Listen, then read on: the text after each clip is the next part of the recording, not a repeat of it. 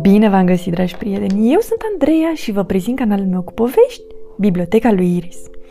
Astăzi vom citi cartea Lupușorul Lu la școala puilor de lup, scrisă de Anton Krings, cu traducere din limba franceză de Loreta Budin, editată de editura Pandora.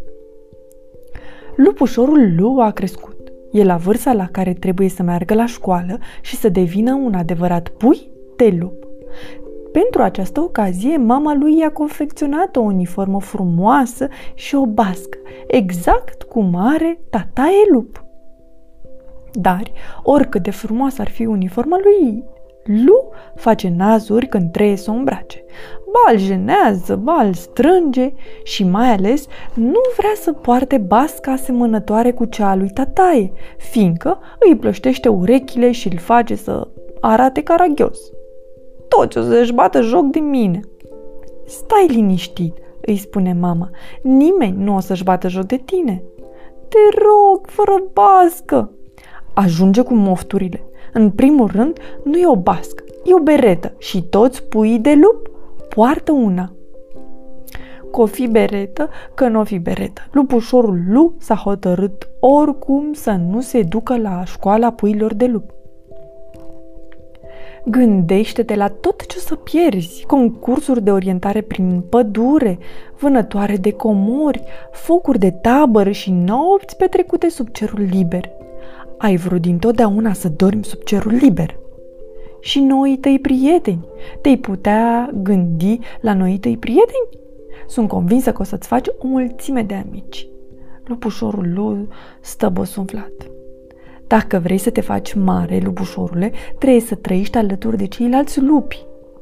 Nu vreau să mă fac mare, răspunde Lu. De fapt, sunt un lup singuratic. Lupușorul Lu e de acum singur. Nu are nevoie de alții pentru a se distra. Câteva conuri de brad îi sunt suficiente ca să inventeze un joc.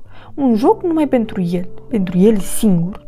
Până la urmă se plictisește de jocul acesta – e timpul să inventeze un altul, mai amuzant și mai puțin plicticos. Cum ar fi...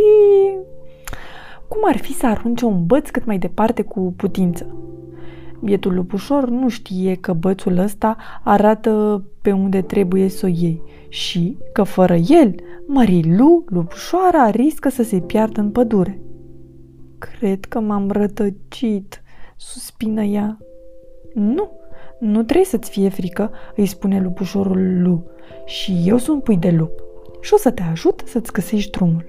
Lupușorul nu trebuie să caute mult timp indiciile necesare. Uite aici, e o pistă. Și acolo, un pic mai departe, încă una. Marilu e încântată. În ritmul ăsta o să punem mâna pe comoară înaintea tuturor. O comoară? Se minunează lupușorul Lu. Ai spus o comoară? O comoară adevărată? Numai și numai din aur, spune Marilu râzând. Lupușorul Lu cade pe gânduri. Eu, dacă aș avea o comoară, uite acolo, da, acolo m-aș duce să o ascund, în scorbura acelui copac. De ce nu? Este o ascunzătoare foarte bună pentru o comoară, spune Marilu, inspectând scorbura. Gata, ai găsit comoara?" întreabă Lu. Văd ceva care strălucește ca o pungă mare cu bomboane. Comoara! exclamă Lu. Eram sigur, am găsit comoara! Poftim, ține-o tu și hai să ne alăturăm celorlalți, spune Marilu. De-abia aștept să le văd fețele când uh, au să priceapă că noi am descoperit-o. Sper că n-ai să te superi când vom împărți prada, răspunde Lu, râzând din toată inima. La vederea comorii, puii de lup fac o horă mare și veselă. Bomboane! Bomboane!